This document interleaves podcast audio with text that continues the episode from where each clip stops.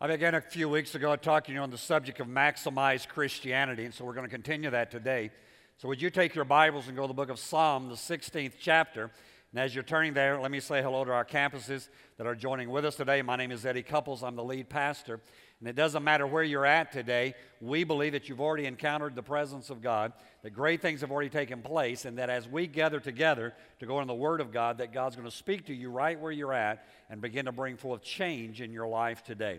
So I'm going to continue today on this subject of maximize Christianity. We talked in the first week about how that Jesus Christ has made us heirs and joint heirs with God Almighty. How that you and I have the ability because that we are born into the kingdom of God, we've been given freedom through Jesus Christ, that we are able to live what John 10:10 10, 10 calls this life and it more what? Abundantly, right? So we're able to have this abundant life.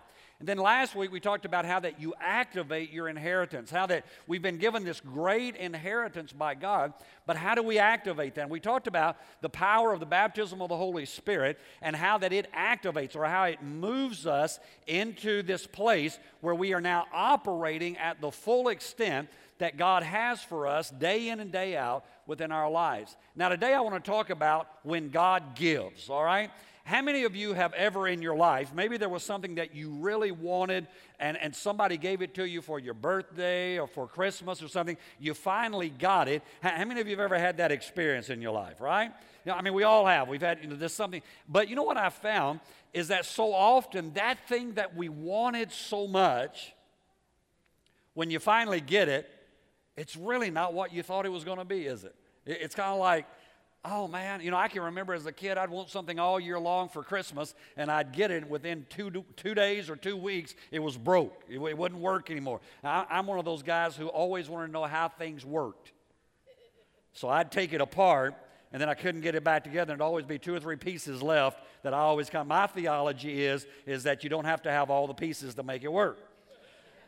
But I found out you usually do, all right? But here's what I found out about God when God gives, it's always more than we can expect. It's always greater than what we can believe for. And so today, I'm going to show you what God gives us and then how that we operate in that and day in and day out. The book of Psalm, the 16th chapter, we're going to begin in the fifth verse and just kind of work our way through several passages there today as we look at what God gives into our life. Now, the book of Psalm, the 16th chapter, and the fifth verse, would you look at that, uh, whether that's in your Bible or your iPad or look on the screen? And here's what the Bible says Lord, you alone are my portion and my cup. You make my lot secure. Now, I don't know about you, but I live in a world of insecurity. Maybe your world isn't, but, but I find that, that there are a lot of things that, that are kind of shifting, and yet this scripture says that God makes my lot or He makes my life secure. But, but before that, He said this Lord, you alone are my portion. Now, here's the first thing that God gives your inheritance is God Himself. Let me say that again. Your inheritance is not heaven. Your inheritance is not the sweet by and by. Your inheritance is not one day, hallelujah, I'm going home to be with Jesus. Your inheritance is God Himself. Jesus Christ came to this earth so that you and I could inherit everything that the kingdom of God has, and it, it is all wrapped up in God. Now, when you begin to look at that whole aspect there, where it talks about, Lord, you alone are my portion, my cup, and you make my lot secure, that word security there is kind of interesting in the Hebrew. He, here's what it's saying it, it, in the Hebrew, it means to prop one up. Have you ever needed to be propped up? Have you ever gone through something? You ever gone through a situation that you needed somebody to prop you up? That, that's what the Bible is saying here, is that God is going to prop you up and He is going to sustain you. In fact, what it indicates is, is that you're not going to fail, you're not going to fall, you're not going to be destroyed because God is your source, He is your help, and He is your strength. And, and so what we have to understand is this, is that in our lives, living day in and day out, we've got to come to that place where we understand that Satan, I don't miss this, Satan cannot by force, hear me, he cannot by force deprive a saint of their inheritance. No, I got to say that again. Listen to what I'm saying. The Word of God lets us know that the Bible says no weapon that's formed against you is going to what? Prosper. You've got to understand that Satan cannot take from you by force what God has told you is yours. In fact, the only way that Satan can destroy your life is by fraud by deception. The Bible says this about the devil it says that he goes about throughout the world trying to deceive. Why? Because that's the only weapon he's got against the believer. You say, well, Pastor, don't you know the devil has power? He does. In fact, the scripture says that Satan is the God of this world. For all of you that keep asking the questions, why do bad things happen to good people? That's your answer. Satan is the God of this world. Now, we understand that God Almighty ultimately will one day repossess the planet, but, but God gave this planet to man. He said, It's yours, you rule it, you have dominion. Man gave it to Satan. And it has not been bought back yet. There's coming a day, there's going to be a new heaven, a new earth. We're not going to that in right now. But what we have to understand is that the only thing that the devil has against a believer, because here's what the Bible says the scripture says that no weapon that's formed against you is going to prosper. In other words, it doesn't mean you're not going to be in a fight. It does not mean you're not going to go through some things. It does not mean that you are not going to encounter some rough waters. But I want to help you today. You may be in the darkness, you may be in the tough time, you may be going through some things, but I want to tell you weeping may endure for the night, but there's some joy that's coming in the morning. When you understand that, you grasp a hold of who God is and you say, wait a minute, I am believing in God Almighty. And I know that He is able to keep that which I have committed against that day. I've committed my life, I've committed my family, I've committed my future to God, and I know that He is going to be able to take care of me. So the first thing that God gives is He gives Himself, He's our inheritance. I am glad to know today that the first gift I got when I came into relationship with God Almighty was I got God. And He's taken care of my life from that point on. The second thing, look in verse 6. Now, now this scripture will, will explain it. It says, The boundary lines have fallen for me in pleasant places. Surely I have a delightful inheritance. Now, the, the second thing God gives is God gives good things. Well, I, I Pastor, you got to understand, I'm, I, I think that the Lord's teaching me to love Him more by bad things. Really? Let me give you a scripture that'll help you. John 10 10. The thief comes but for to kill, to steal, to destroy. But I am come, Jesus said, so that you can have life and it life more abundantly. What he is saying to us is this is that we have to come to that place of understanding that the enemy is trying to destroy, but God has said, I'm letting the boundary lines. In other words, how many of you remember a few years ago we kind of all got excited about the prayer of Jabez? We, we, we started talking about our, you know, our boundaries expanding our, and, and God blessing us in the midst of everything. Well, that's what this is about, is that the scripture there is saying that the boundary lines, when, when they went to mark off the plot of land that you had, it was bigger than you thought.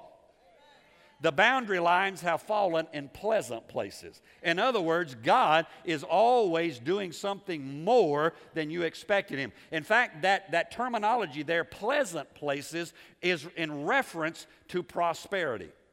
Now, I, I know that some Christians have trouble with prosperity.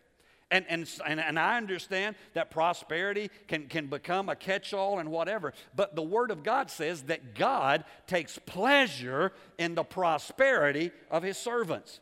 Now, I want to help you today. Prosperity is not just about money, prosperity is about everything in your life. God says to us, I have allowed the boundary lines of your life to fall into a place where prosperity has come into your life. And so I can know today, you know what? Here's what I know about God God wants to do good for His kids. God wants to do great things on my behalf. And so when I understand that, number one, God gives me Himself. Number two, God gives me good things into my life. I could just go home after that. But there's more. Verse 7, look at it. I will praise the Lord who counsels me. Even at night, my heart instructs me. The third thing that God gives is God gives counsel. Now, this is in that aspect of living what I remember, this maximized Christianity, of living into the fullness of everything that God has.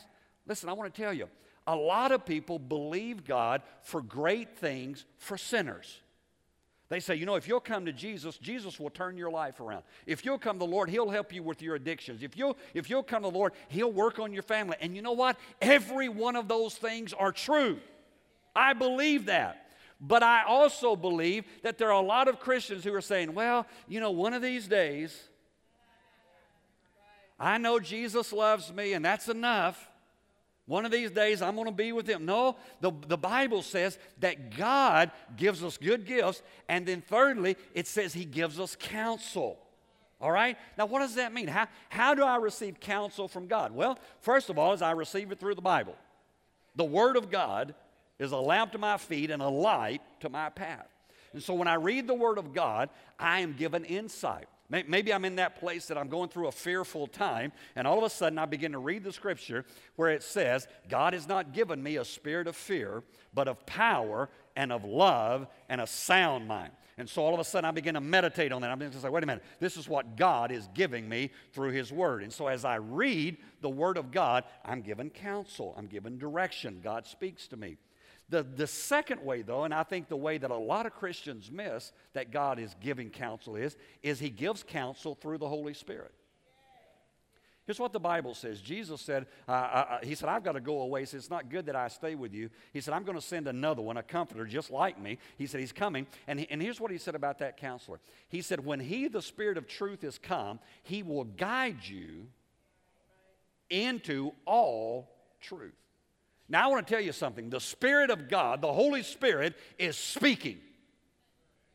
Our problem is, is that we're tuned in to the wrong station.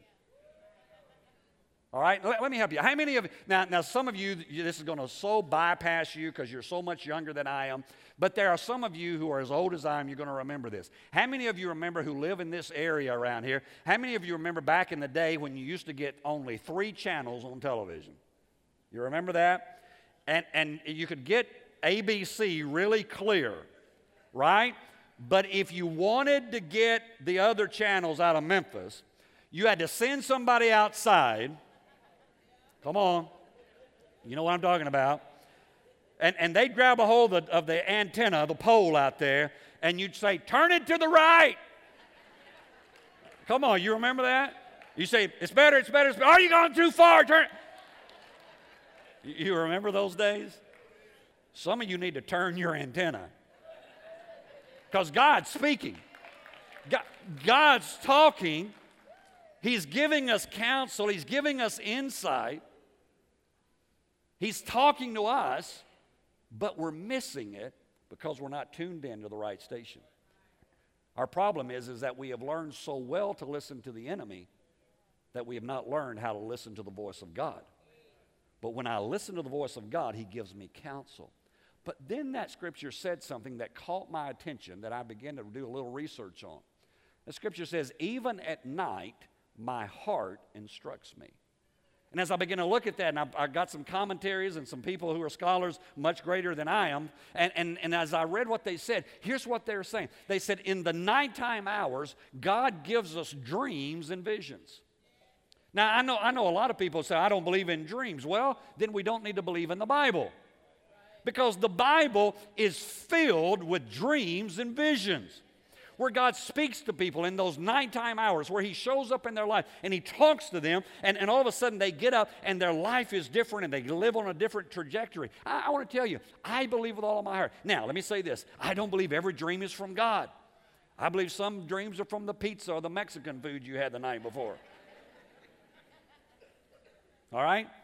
But I do believe that there are those moments in our life where God speaks to us through a dream, through a vision, and we awaken. And, and what, what's interesting about that is a lot of times those will be repeated. It'll be a continual repetition that God is speaking to us because He is trying to enable us to move into His blessings. And so, God, we, we, we understand the Bible, and, and every, every church in America uh, and around the world that's a biblical church will say, Oh, you ought to read the Bible. But not only should I read the Bible, I should also listen to the Holy Spirit, and I should also, I'm to I'm to go out on a limb, I should also be sensitive to dreams and visions because in those moments, God can speak to me and He can give me His counsel. So the third thing is, God gives counsel. There's a fourth thing, though. In fact, there's five today that I want to show you. Would you look in verse 8 and verse 9 as we continue today? He said, I keep my eyes always on the Lord. Now, that's, that's an injunction you need to get today.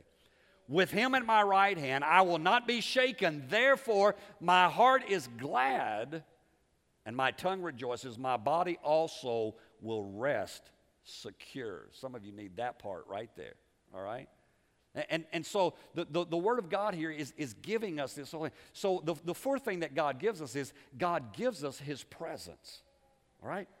God gives us His presence.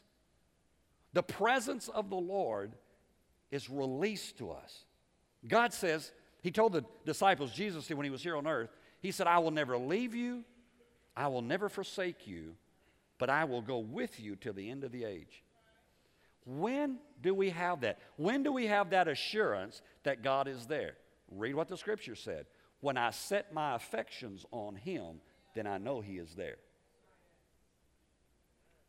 See, it's not just about, well, I got saved one day, hallelujah. Seeing if you're still awake.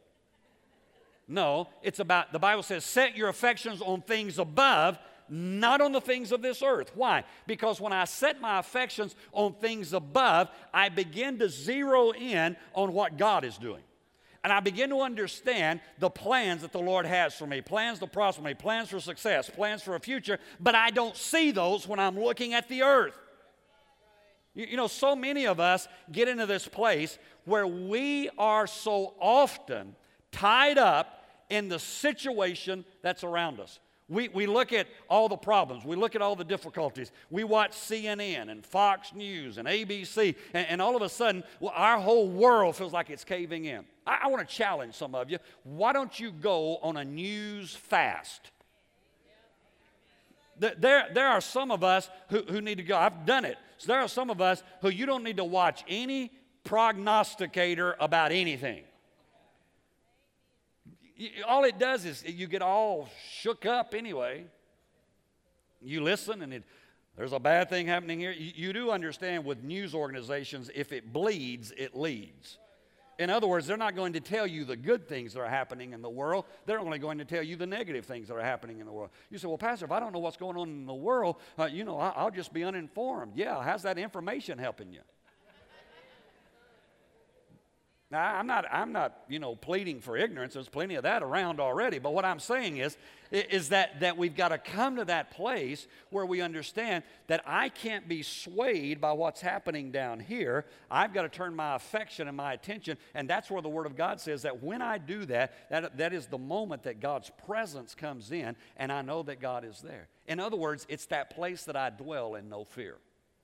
I had a situation a few weeks back now, maybe a month, a couple of months back now, I can't remember. Uh, but anyway, I walked into a business place, a, a, place here in town, and, and as soon as I walked in, the owner of the place said, uh, I, have been waiting for you to come in. I thought, okay, what, what is it you need to sell me? You know, what is it that I need today? And, and, and so I, he said, he said, I got to talk to you. And I said, okay, doesn't come to this church and doesn't, doesn't have the, the same understanding of, uh, of, of some things that maybe I would have. And he, he, he said, sit down here, I want to tell you something. So he, he started talking to me. He said, he said, recently, he said, uh, I, I, went to the doctor and he said, the doctor called me and he said, we found some things and, and he said, we think you have cancer. And he said, he said, I'm, I'm really concerned and I want to do some tests. And so he's, he's set himself up for all these tests and all the things. And, uh, and so he was, before he went to the test, he said he was, he was getting up one morning. He, he, said, he said, I was in, in my bathroom getting ready to go to work. And he said, he said, I don't know how to say this to you. He said, I haven't told anybody this because I don't, he said, I'm afraid of what people will think. I said, okay, tell me. He said, as I was standing there, he said, this bright light filled my bathroom. And he looked at me kind of like, you're looking at me right now. Like, are you going to run out of here? And I just sat there and looked at him. And he said, it, it, he said it was just in a moment, but he said it was this bright light filled the room.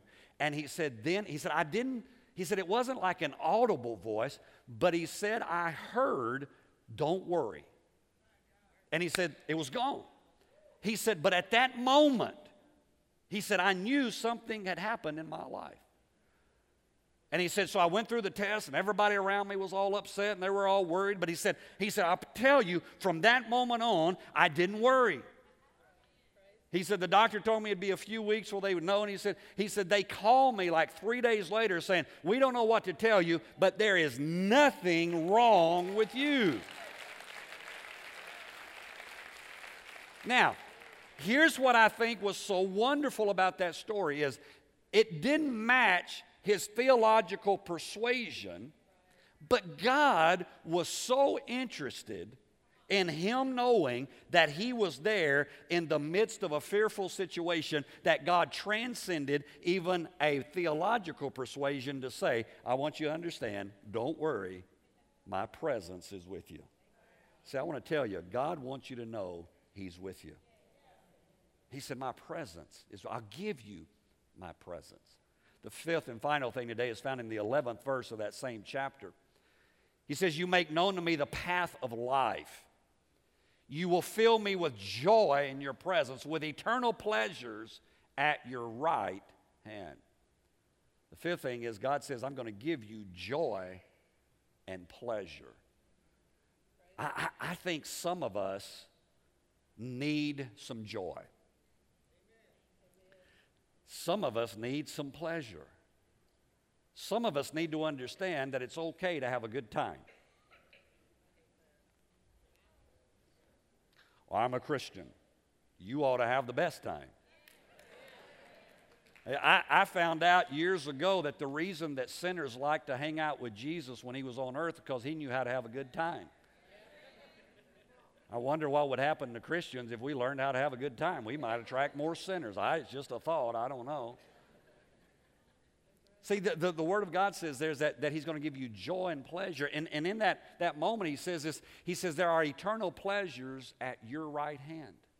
And, and I got to think about that. There's, there's nothing insignificant in the Word of God. Why did it say at your right hand? Well, when you begin to study Scripture, you find out that the right hand is, is significant for power, but also the Word of God says that Jesus arose upon high and He went upon high and He sat down at the right hand of the Father, waiting until his enemies be made his footstool.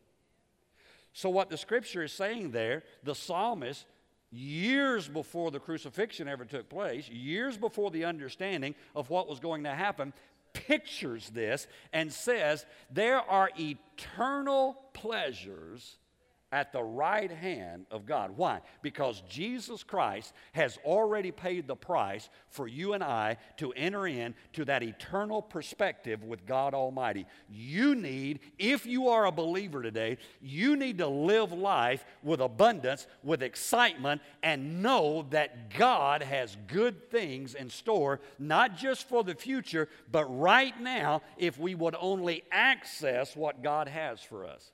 He said they are eternal pleasures. I, I, I, want I want you to get that. Eternal pleasures. The pleasures of this world pass away. People are going to get drunk this weekend and they're going to wake up with a hangover. It's going to be past. People are going to get high on something, but it's going to pass. People are going to have some kind of relationship that they shouldn't be having, but it's going to pass. But the Word of God says that His pleasures are eternal. They're going to last forever and ever. Now, those are the things that God says that He wants to give us. How do I go about receiving that? In the next five minutes, I want to share that with you. Three things, real quickly, that I think that we need to do so that we can receive these gifts that God says are ours, so that we can live this maximized life. Romans 12, 2 says this Do not be conformed to the pattern of this world, but be transformed by the renewing of your mind. How do I access? How do I receive the benefits that I've talked about? Number one is I have to have a transformed lifestyle. Now, now listen to me. You, you can't continue to listen to the same thing. You can't be radically given to everything that's in the world and expect to have the blessings of God. Now, look, I'm not an old fogey that thinks that the only kind of music you ought to listen to is Christian music, but some of you need to at least listen to some Christian music. I mean, uh, you know, every fourth song, throw one in. You know, Jay Z will only get you so far, all right? And I'm afraid it's in the wrong direction. Oh, I just bound some spirits in the house, all right? Uh, all right? I, I, don't think, you know, the only, only movies you ought to watch are movies that are Christian. I'm not saying that. But what I'm saying to us, if we're going to have this life, we, we've got to learn to live a transformed lifestyle. Set your affections, I said it a while ago, set your affections on things above, not on the things of this earth.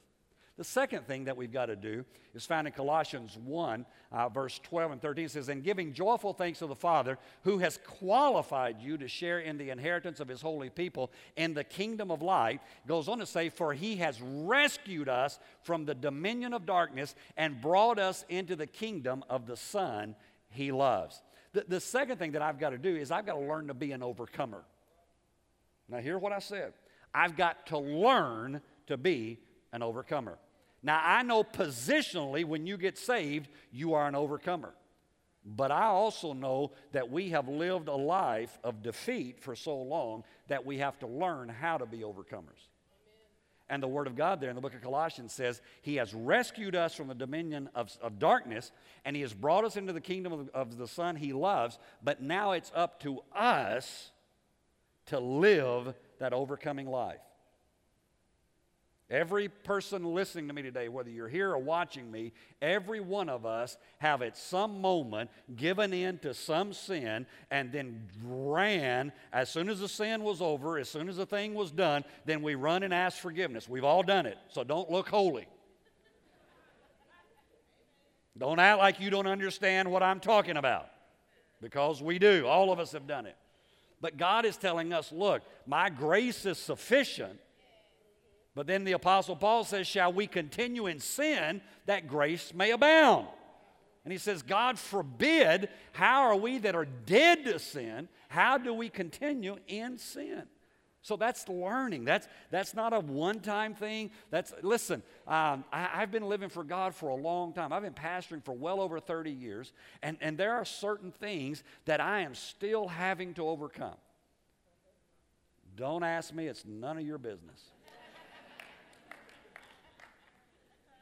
I won't ask you, you don't ask me, all right?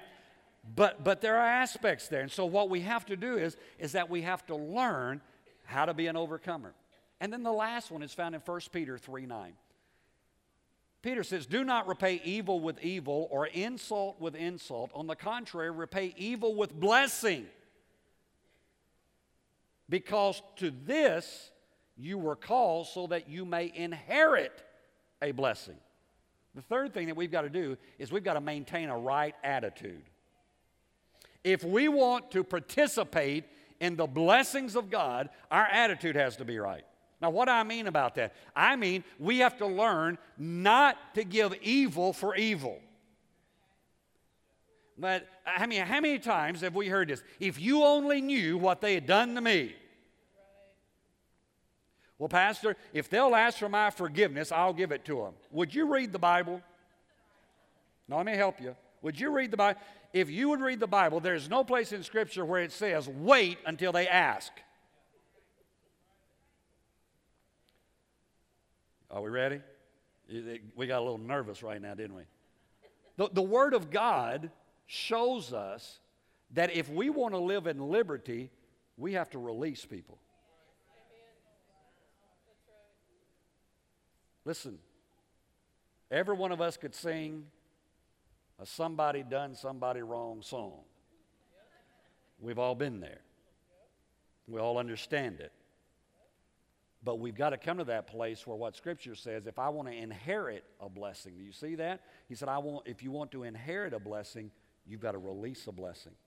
So that means when somebody does me wrong, I have to release them. I have to forgive them. And not only that, I have to bless them. And as I bless them, then I can expect to receive a blessing. God, I choose today to walk in forgiveness. I choose today not to hold things. Some of us, and, and I got to close, but some of us are still holding things against people who have died. Come on, people. It's time we got over it. It's time we really, well, you don't, again, I understand. They did this. They, I, I, I got you. But we've got to have a different attitude. I wonder what would happen if Christians would develop the attitude of forgiveness on a daily basis. That we would get up and say, Today I choose to forgive. Now I promise you, they will, you will be tested. Today I choose to forgive. Today I choose to live a life of joy. Today I choose to live a life of happiness. Today I release those who have sinned against me. And God, I receive your blessings into my life. You know what would happen? Here's what would happen people would see what God was doing in your life. And the Bible says they will come to you and they will ask you of the hope that lies within you. If we genuinely want to make a difference in our friends and our families and our coworkers' lives, if we would develop the right attitude, the right attitude would enable us to live in a place in the kingdom of God that we would be so blessed that people would see what God is doing. In the good times as well as the bad times, they would see what God is doing and they would be drawn to Jesus Christ.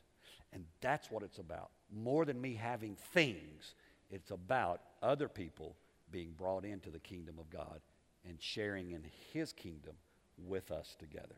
And that's what God's called us to do.